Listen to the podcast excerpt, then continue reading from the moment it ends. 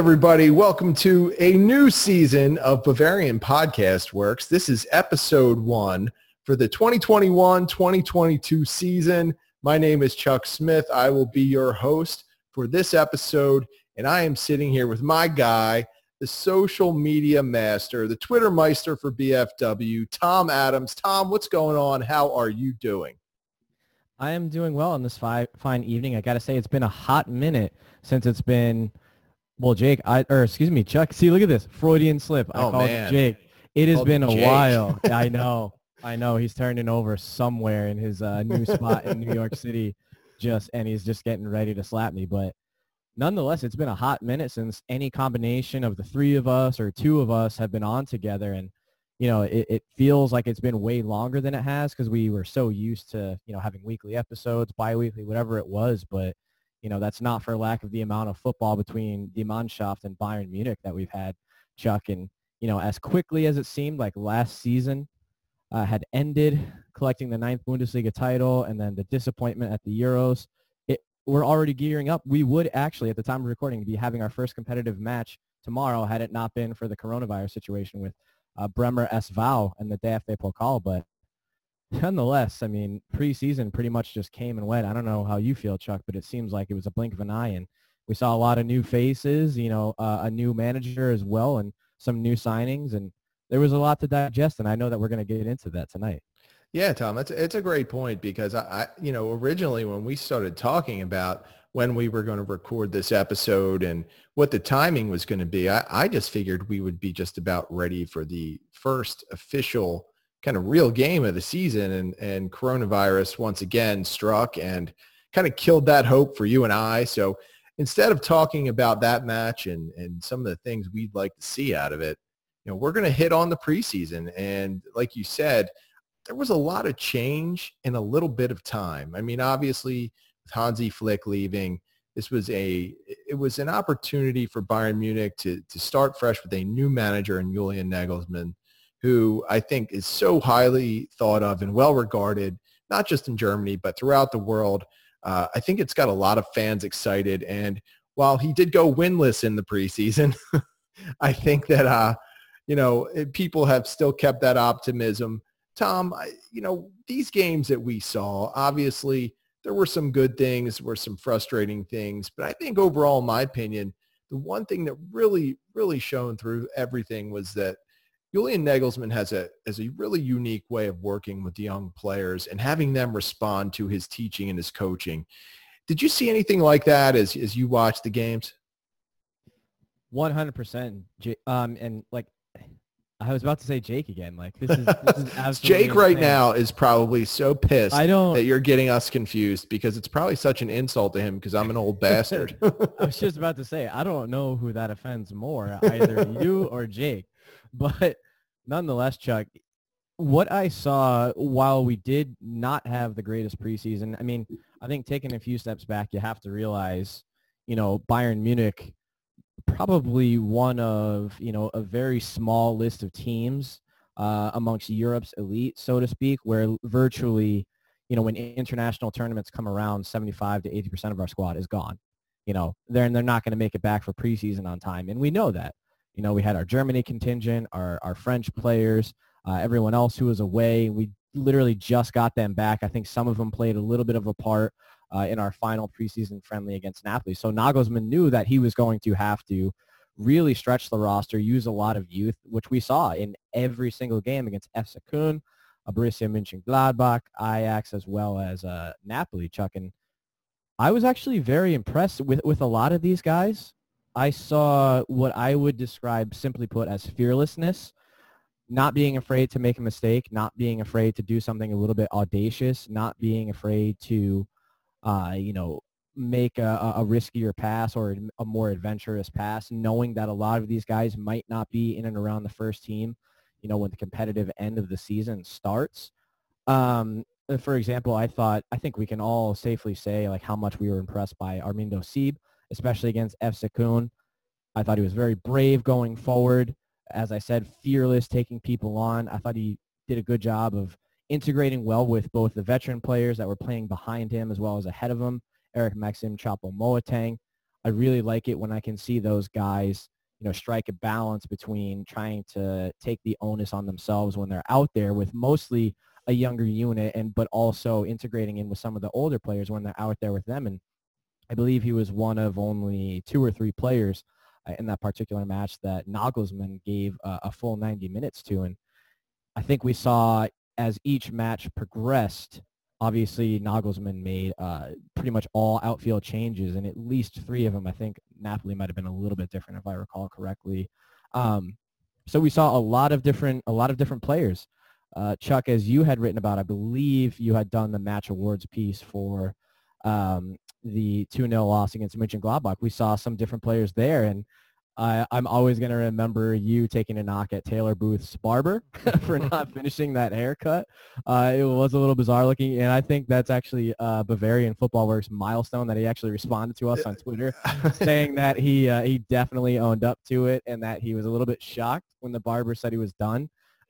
yeah, I, will say this about Taylor Booth. One, I I thought he had a great preseason with Bayern for one, and that's the most important thing. He was he was really good as a midfielder. I mean, we got to see his talent, and, and our guy Logan Chug on the website has been following Taylor throughout his youth career, and he's been giving us a lot of great insight over the year over the years on him. And and I, I came away just really impressed by his play on the field, but maybe even more so by his sense of humor, being able to laugh at himself. I mean, this is a young kid being able to, you know, we weren't taking shots at him, but we were poking a little fun and, and he had a good time with it. So it was great to see that from him. But you're right, Tom. He was, you know, one of those impressive young players that we got a chance to see. And, and, you know, Tom, I'll tell you this, uh, I came away really impressed with, with a handful of kids. Uh, you mentioned Sieb, and I thought he was, he was excellent and you were so right about this. He his relentless style of play and the fearlessness, not being afraid to make a mistake. I mean, to have that confidence at that age, I think it's just invaluable as a player. And you're right. He came away as super impressive. A couple of other kids that impressed me. Uh, Torben Rhein, I thought was was great. You know, he is kind of labeled as the gem of the midfield at Bayern Munich and their campus, and I think he lived up to that billing. And you know, one guy that another guy that really was just a Swiss Army knife was Josip Stanisic, who played a number of positions. He can obviously line up at both outside back positions. He played some defensive midfield. Uh, just incredible to see the kid adapt on the fly, be able to put in, be able to be put in difficult situations and play well. Uh, who else did you? Who else impressed you, Tom? I mean, I'm eager to get your opinion. I respect it so much. Who, who were some of the other young kids that you liked? Well, and since you mentioned him, I even believe that during one of the live tweets I had referred to Torben Rhein as a, a miniature Joshua Kimmich. Even, you know, similar style of play. I, I really thought he was a warrior-esque and flying into some mm-hmm. of the mm-hmm. challenges. And he even has like similar posture. He's not the tallest of guys either. Right. Uh, one of those guys where their mentality is much, much taller than they actually are. Not to have a short joke at a, a, a mentality monster. Another one. Can can Säbener Strasse even handle that, Tom? I think so. I think the more the merrier. And you know, when Kimmich sees him in training, if Torben Rhein is going to be in and around the first team with those guys, then we're going to see an even more intense Kimmich because, you know, you can't have one training session or scrimmage or, or match or any kind of function. I'm sure even at the uh, the Weizen tent at Oktoberfest, Kimmich lets out a lot of uh, intense yells. Uh, but just a few of some of the younger kids, I thought Malik Tillman was, was impressive with some of the minutes that he got. Even in the, uh, specifically in the FC Köln friendly, Chuck. I was pretty impressed with a guy like Jamie Lawrence when he came on. I thought he was a towering presence in the back. And, you know, I kind of wanted to highlight that area for me, just kind of tying everything together. I think not to give myself too much credit, but Oh, you're gonna pat yourself on the back here, Tom, aren't you? well, just to, just thinking logically here, we knew how much youth was going to be injected into the sides for preseason. Half of our squad is still away. Uh, Euro 2020 holidays are not expected back. Uh, some of them showed up a little bit earlier than others when they got knocked out of the group stages. But Chuck, we knew how, how we knew Nagelsmann was going to have to use basically reserve players, youth players, fringe players. We knew that was going to going to be the case with Choupo-Moting, Adayo Upamecano, Tanguy Nianzou, uh, Sven Ulreich, pretty much the only older guys that were in. Nianzou is not even an older guy. He's just, right, uh, yeah. I would I would say, you know, someone who's been on the team for more than a season. So that's what I mean by that. And because of that, I was really, really interested to see. I was like, okay, We're going to see the new man, Upamecano, most expensive signing of this past window. We're going to see Omar Richards. We are going to see uh, Tanguy Nianzou, who hasn't, I just felt terrible for the guy last season, plagued with injury. I remember him coming on. I don't know how I can vividly remember this, Chuck, but him getting a, a yellow card or a red card. It was either yeah, that was unfortunate. FC, if my memory wants to say it was the FC Cologne match where we had completely arrested Robert Lewandowski and squeaked away with a 2-1 win. If it wasn't that, then I believe it was a 3-1 against VfB Stuttgart. Either it was either one of those. I remember it being uh, at some point late in the fall, end of the uh, the Hinrunde, something like that, and I felt terrible for him. That was one of the only opportunities he got. Made a few mistakes before then, which is not indicative of his quality. I mean, I think there was a fantastic player there, and there's a reason why uh, Hansi Flick and Hasan Salihamidzic kind of praised him when we signed him uh, last summer. But I, uh, w- with those guys, Chuck, it's with the amount of changes in each match and from match to match, I was very keen to see how those guys did. Obviously, Upamecano is one guy we're expecting to be in that starting lineup, and, and I thought he was an inspiring presence. Obviously, he's not a youth player. He's not a fringe player. He's like the guy that we went out and got uh, and that Nagelsmann brought with him from RB Leipzig. And to the same effect, I was very, very impressed with Omar Richards, who it turns out, Chuck, is very high probability of being in that starting lineup next Friday against Borussia Mönchengladbach, given the injuries to both Luca Hernandez and Alphonso Davies. Yeah, and the, that Davies is coming back, and I was very impressed to see how they were able to express themselves, stay calm with whatever unit they had on either side of them. Uh, yes, they did make some mistakes, but to me, I saw a lot of comfortability, and I think, uh, at least for Upamecano's case, a lot of that comes from Nagelsmann and his ability to work with younger players and the fact that they have that relationship from the time they spent together uh, at Leipzig. And I, think that that attitude is definitely going to inspire them and make them comfortable. And that's a lot of what I saw from preseason. Take away, obviously, the goal ratio, which right. is absolutely terrible on the balance. But you know, there's a lot of positive things. And I think defensively, you know, at least the first units that were out there to start each game looked a little bit better and better. Uh, you know, you can take away the mistakes because we gave up goals when we made mistakes, et cetera, et cetera. Sven Ulreich had a couple hiccups, um, which, by the way, I have to give a shout out to Ron-Thorben Hoffmann. I thought he was fantastic in a lot of the minutes that he showed, uh, especially against FC Köln. But that's a lot of what I saw. I mean, I don't want to take anything away from the youth players, Chuck, but obviously that was going to be a massive area in, of interest for a lot of us because we know, especially at the beginning of the season with those injuries to Fonzie and uh, Hernandez, that Omar Richards and Upamecano, like these aren't guys that are going to get worked in. I mean, Nagelsmann is going to need them to go day one against Gladbach, right? So we're we're going to pretty much see their true colors, and you know we're going to get the acid test right off the bat, so to speak. Yeah, and unfortunately for Omar Richards, he picked up a knock this week, and I don't know if his status is necessarily in doubt. He's got a foot injury, but it just shows once again how snake-bitten Bayern Munich is with some of their positions. I mean, if you think about it, Davies left back out. Hernandez a potential left back out. Now, if Omar Richards is down, he could also be out, which would probably put Josip Stanisic right in the starting lineup, uh, which is, I'm sure, fine by him. But you made a lot of great points there, Tom. And I think, uh, you know, when I looked at some of the I don't know. You're right. Like trying to label some of these guys, guys, it's funny. Like Upamecano is what 22, and I'm going to call him a veteran. But uh, you know, seeing him, I thought he was good, not great. Uh, same thing with Nianzou. They were they were both very solid. Um, I didn't get blown away by them and come across like come away from games thinking, oh wow, this is these are difference makers. I just thought they were good, solid players, which is at this stage of the season really all you want to see. If you're solid and consistent, that is that's pretty damn good right now. You just don't want to be a complete train wreck. And unfortunately for Bayern, they had a couple of kids who just did not do well. And while I don't want to label them as train wrecks, it was it was not pretty for players like uh, Joshua Zirkzee and Michael Cuisance and Tom. I mean, if we like, unfortunately, right now, I'd like to play taps on you know the hashtag Step Over King because he was so poor during this preseason, and it pained me to watch him because I, you know, I'm one of these people that's kind of tantalized by his skill because you can see it and you can see that the kid normally plays with confidence, but he just did not have that swagger and that aura of confidence that we had seen from him in the past. Uh, he looked unsure. He looked not confident. And uh, much like Zirkzee, he was wildly inconsistent every time he got the ball. Zirkzee, of course, played out of position at wing. Uh, definitely did not look comfortable, but also, you know, did not really try and seize the opportunity at all. And, you know, as for Zirkzee, he's already moved on to Anderlecht, which is probably about as good a spot as he could land at for a loan. What did you see out of those two, Tom? Because I know you're you're a Cuisance fan as well, and I know at one point you probably had some high hopes for Zirkzee, uh, just given his physical attributes and his skill set. Uh, they were two kids that did not help themselves this summer.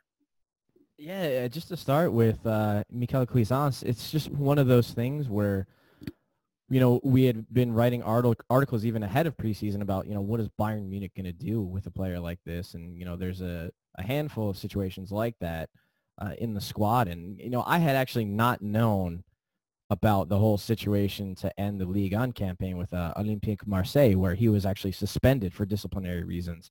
And I think that is just kind of indicative of both, you know, his tenure there in France, uh, Borussia Mönchengladbach. I remember Marco Rose, uh, as well as Max Eberl talking about his attitude and how he was very difficult to work with. And, you know, there was all this hype around him when we acquired him from Borussia Mönchengladbach. And, you know, I just never really think that he got settled. I don't think he ever really had that attitude. I remember reading and writing about how even when he was at Gladbach, not getting a lot of minutes, he thought he deserved a better club or a Champions League club or something like that. You know, I could be misquoting, so obviously don't uh, put the air quotes on that. But, you know, it was something to that effect. And, you know, especially in these preseason matches, even from the first one against Cologne, it was like every time he felt like it's a friendly match and – for him and both Zirkzee, as you mentioned, Chuck, they were really trying. I know it's preseason. I know you're working with a lot of players that are really never going to be in the first team unless something catastrophic happens this season from an injury standpoint.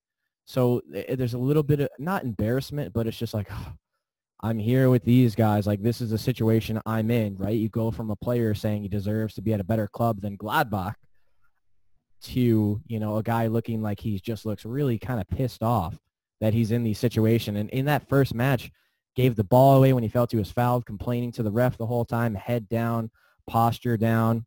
When he'd get fouled, he seemed very reactionary, like he wasn't really happy, like it really affected him mentally. There were some good moments, um, some good step overs, obviously, hashtag the step over king. We're obviously going to see those from him as well as his hype videos when he's training out in the beach somewhere. Uh, but yeah, that attitude. I mean, for me, if you really want to make an impression, you want to stay, you get a fresh start with Julian Nagelsmann, a guy who has a track record of working phenomenally well with young players. Um, and obviously the younger guys are going to be the ones who are more prone to having, you know, attitude issues and especially adjusting to, you know, life at a new club or life under a new manager, life with new players, et cetera, et cetera dust it off, you know, shake it off, get your head right. Don't be so reactionary. Don't look like you don't want to be there. And again, that's just physical appearance. I have no idea what he's saying on the pitch or even what language he's saying it in, which, um, by the way, what's his name? Uh, Nagelsmann's assistant, Toppmöller, has really been helping with, especially the French guys, because he can speak multiple languages. You know, use that to your advantage. Have conversations with him on the side. You know, what's expected of me?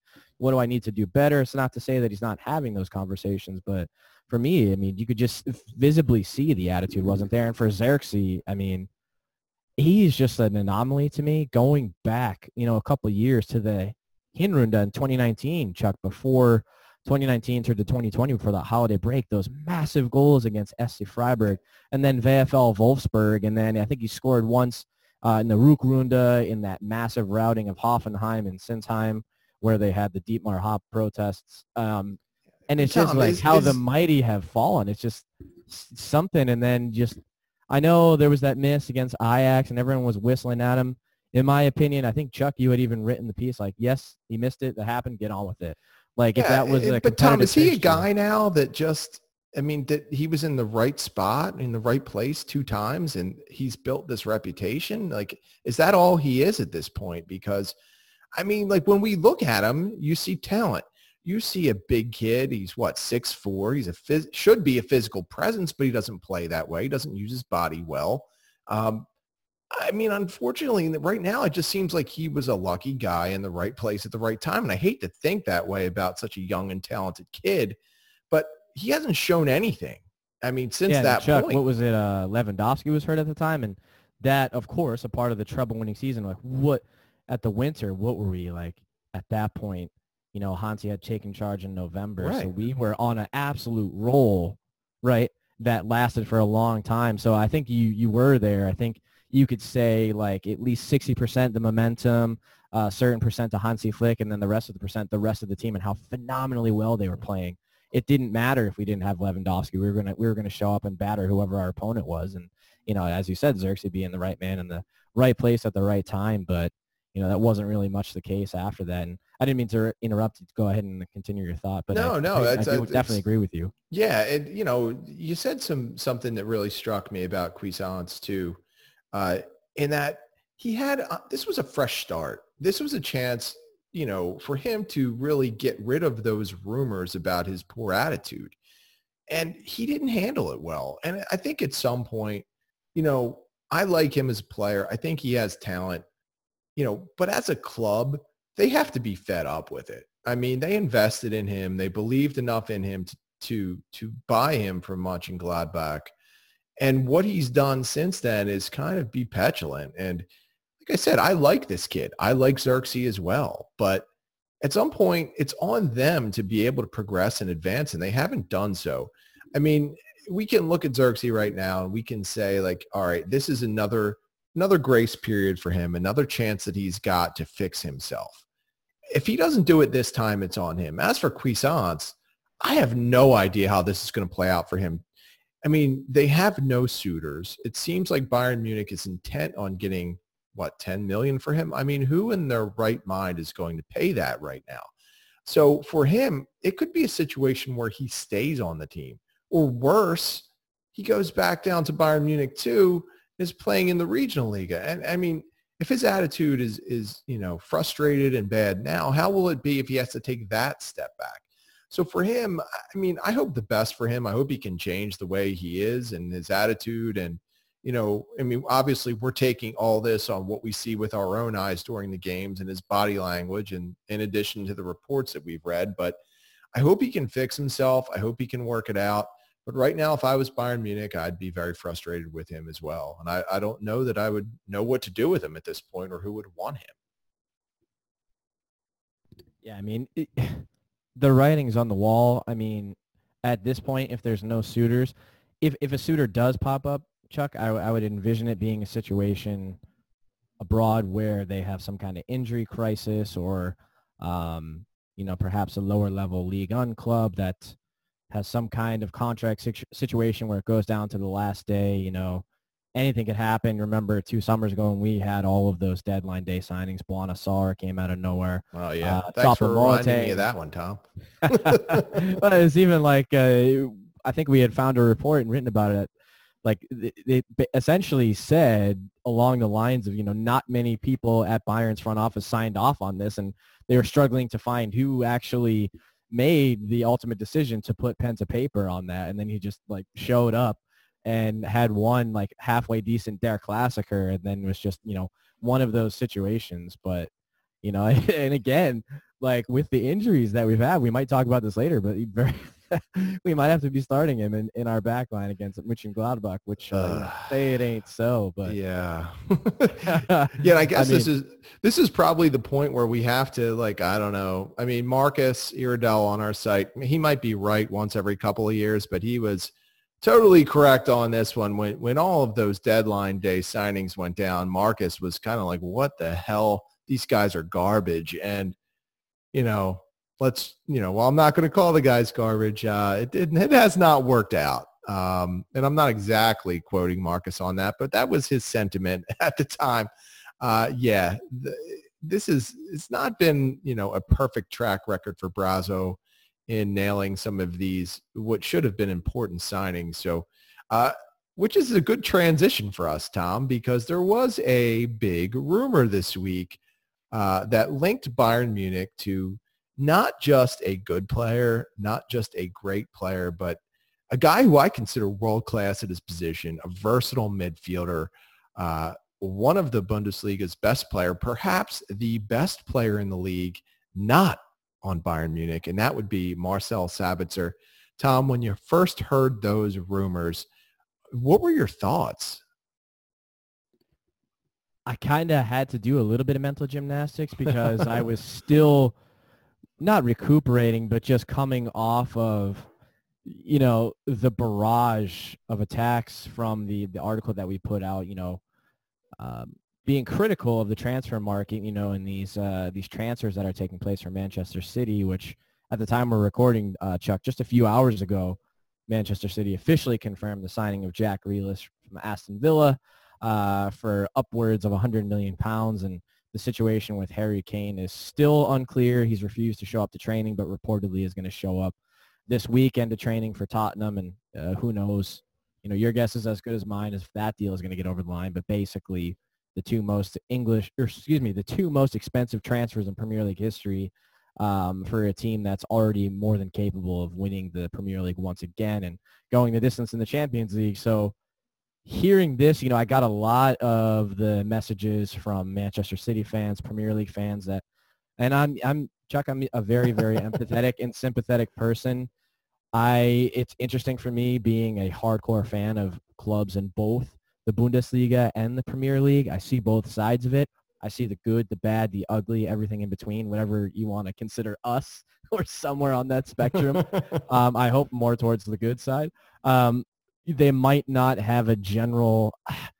Now that we're speaking about it, I wish, you know, I don't mean to put his name uh, on the pot or anything, but what Phil had said the other day in the Slack channel um, was was truly amazing. You know, I think there's a general uh, lack of understanding amongst people who are non-Bundesliga, non-Bayern, non-German football fans. They just don't understand like how uh, fiscally responsible our club is run, the history of how our club was founded, or even generally grasping the idea of 50 plus one and what it means. And, you know, yes, there are clubs that have found ways to circumvent those rules through either Red Bull, the soft drink company, or SAP.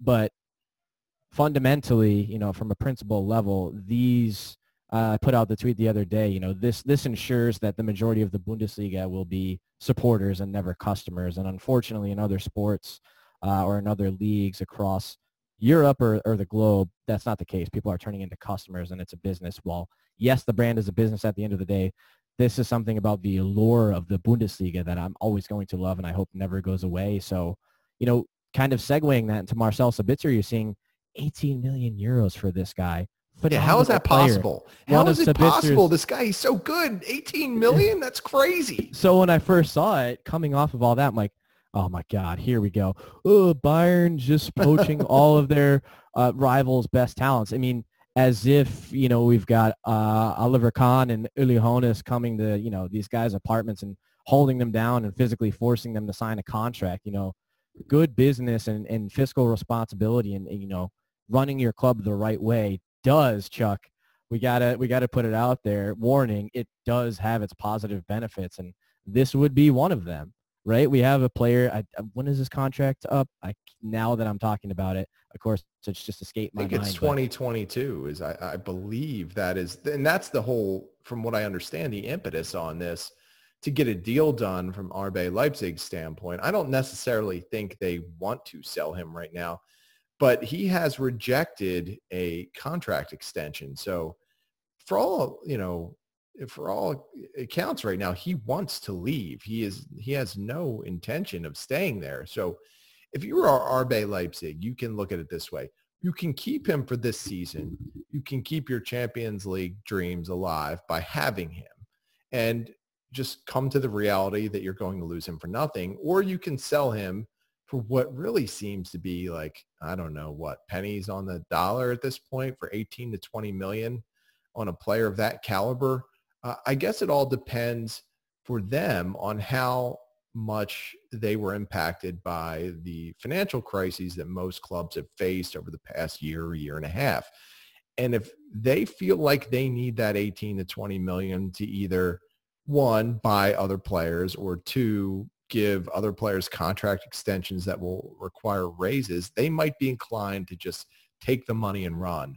But I can't imagine that, that any deal gets done for 18 to 20 million on a player like that. Like it's ridiculous if you think about it. What did they what did Bayern pay for Corentin Tolisso? 42 million? What did they pay for Renato Sanches? 35 million? And you're going to tell me you get Sabitzer for half that? That's crazy to me. It does, Chuck, sound way too good to be true. Um, I think there's a lot of moving parts to this. Uh, you know, wages, uh, variables in the contract, bonuses. I think that uh, on face value of 18 million euros, if a deal were to actually really progress and get very, very close to the final stages, to be looking like a decent amount more than that. Um, For sure, yeah. Between signing bonuses and salary, no doubt, like he's going to make that up from Bayern Munich on the back end, I believe. There's also, you know, a, a lot of, you know, what has RB Leipzig done in the transfer window already? Obviously, the big acquisition of Andre Silva from Eintracht Frankfurt. Uh, I don't know, I don't know how you say his name. The guy from Zagreb. You know, Benjamin Henrichs coming back from his loan uh, at AS Monaco. They've had a lot of movement there. Um, and just as you had mentioned a few moments ago, trying to balance the books from, you know, what they lost from uh, the coronavirus pandemic. As we know in Germany, they made a collective pot, all the Champions League club, and, you know, spread it outwardly, or I should say downwardly as far as um, some of the, uh, the regional ligas uh, in the Bundesliga as well as the two Liga and the three Liga. But, you know, I think people who don't understand the Bundesliga or don't understand the feeder system between, um, you know, the Red Bull clubs or Rasenball sport clubs, quote unquote, um, with Salzburg, Leipzig, the Brazilian club, and New York Red Bulls, I don't think they would understand, you know, how that necessarily works. Um, I don't just want to go on record and be like, well, they're a selling club and, and end it at that. But they have a business model that's consistent with what some people would misconstrue as a selling club, if that makes sense, Chuck. I know it sounds worse. That's putting uh, Leipzig in a bit of a negative light. I know there's a lot of Bundesliga fans who absolutely hate the way that they found their success through the investments from the soft drink company. But uh, Chuck, I don't know if you know what I mean in that sense. Oh yeah, no, because, I totally I get that. 100%. Because of that, I think that there would be an element, not necessarily just of balancing the books, but paving the way, so to speak. And I think we all know who are Bundesliga fans, you know, how well RB Leipzig is at working those feeder systems and especially when it comes to younger talents. And, you know, who's to say that they don't need some money to make up for bringing in Dominik Szoboszlai, who a lot of people forget even went there because he showed up and was injured and obviously missed out on the Euros with Hungary as well. And I'll be excited to see how. Yeah, huge talent. Huge. But, uh, you know, so there's a lot of that there, you know, business they'd done before the pandemic, you know, what does that look like?